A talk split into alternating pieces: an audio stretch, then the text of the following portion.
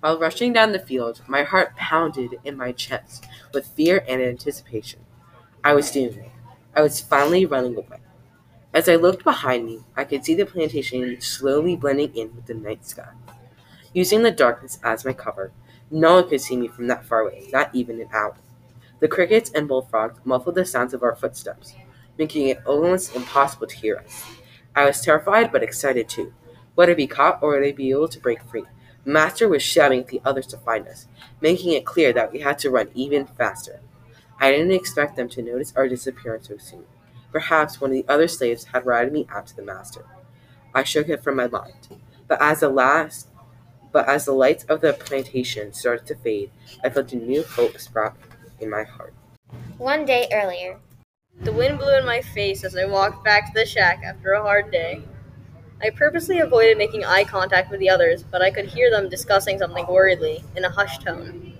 As I got closer to the shack, their looks of worry immediately erased from their faces, and they adopted the usual look of resentment. My eyes stayed focused on a piece of dirt on the ground. I cautiously walked to Jeremiah, whom my father used to know very well before he passed. "Why are you walking up to me, Jonathan? Don't you have to suck up to the master's daughter?" he said. Flinching, I stepped back. His words were like knives. I shouldn't have been surprised he would act like this. Almost everyone did nowadays. "I don't want any trouble. I just want to know why you're all looking like it's the end of the world." Jeremiah sighed and said, "If you really want to know, they're doing a new slave trade next week, and we don't want no one taking our children." The wind blew in my face as I walked back to the shack after a hard day.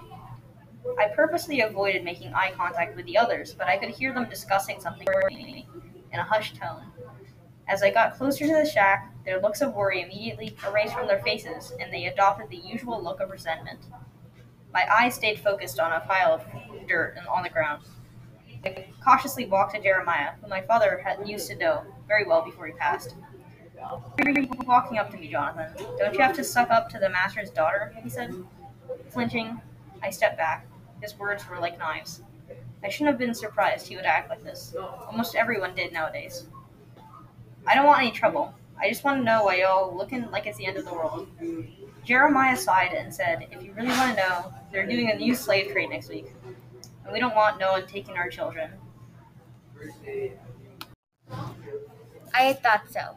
It's a terrible fate, but also expected among our slaves. At least once every 2 years, the master and his friends come to our plantation to see if any of the young children could be worth anything. If they were taken and shipped off to Lord knows where. Jeremiah's son, Matthias, had just turned 13 a few weeks ago. I understood almost immediately why he was so worried. This was the age a lot of slave traders were looking for, where children were young enough to work and mature enough to take care of themselves as well. "I'm sorry," I said. I didn't know Jeremiah well, but I knew how hard it was to have someone taken. My own sister was taken too, and that loss was very hard for me and my parents. Jeremiah must be feeling indescribable desperation. He merely nodded and stepped towards the others.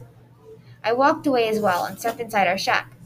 It was already late and I was tired from working all day. I needed as much energy as possible to prepare for the upcoming plans. I fell asleep almost immediately, drifting into a void of dreams. The master called us for dinner, but said he would eat later because he thought eating with slaves was uncivilized and filthy. The others went back to our shack, but I went around the house to eat with Elizabeth. We could only spend time together around this time, for if the master caught us, I would surely be whipped and maybe even killed. I loved spending time with Elizabeth, for she truly is a wonderful human being. Her loose brown curls hung around her neck, reflecting the evening light. Her blue eyes were filled with joy and excitement, a rare look among us slaves. Even the way she walked was beautiful. She looked as graceful as a ballerina, but showed great purpose in her walk too. Her laughter filled me with happiness, and I sometimes even forgot that we would never be the same. Her, a rich man's daughter, and I, a black slave. But today was different. Today, none of us would be laughing or even talking. We had to plan and prepare for the escape. First, we would wait until Elizabeth went with her father out for his birthday dinner. Then I would gather all of the slaves and we would leave the farm together. Elizabeth would break the wheels so that the moment they tried to come back, the carriage would simply not budge. Our plan was foolproof and steady. Almost nothing could go wrong. 1 hour later. I watched Elizabeth leave with their father as planned. It was almost 7:30. Their carriage quickly rode off into the sunset, meaning it was time to go. I ran back to the shack and grabbed my only bag. There was enough food in there to last us all week, maybe less. I hadn't told the others about the escape to make sure nothing slipped out. Now it was time to tell them. I already knew they would take this opportunity because no one could enjoy being a slave. This life was torture, nothing more. To be free is a once-in-a-life opportunity for us, and I know they will take it.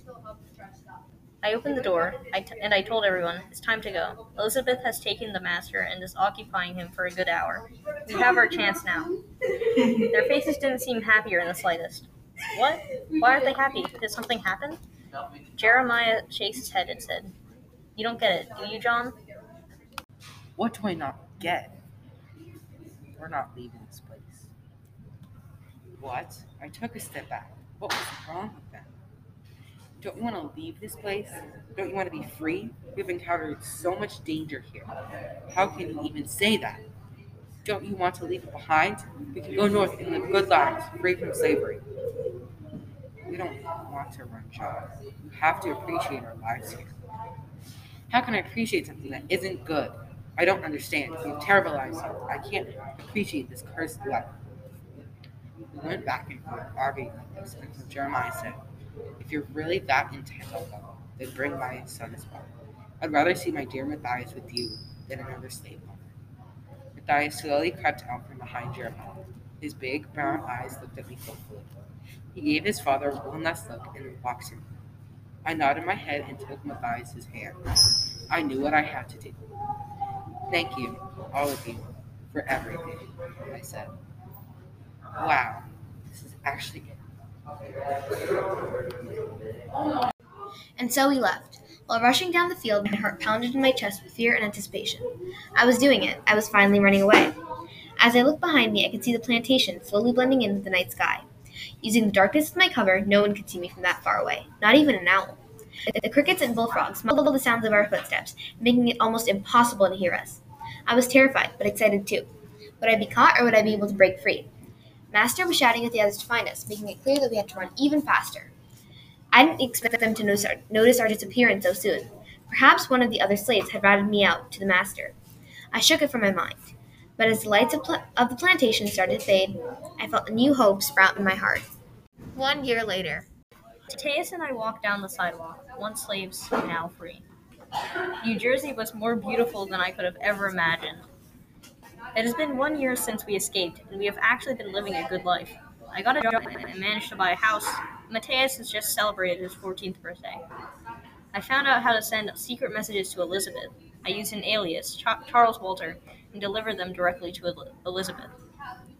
Elizabeth has been doing well. Master only thought that the wheels were faulty, and thank goodness for that.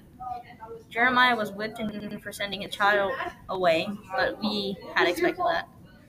Elizabeth wants to come up to the north to live with me, but I don't know how that would work, or even if it's legal. Whites and blacks don't mix. That's what Papa used to say, at least. But Elizabeth keeps on insisting. Though I know it could never work, I still secretly hope anyway. It may happen one day, but Mateus and I were free, and I couldn't have asked for anything more.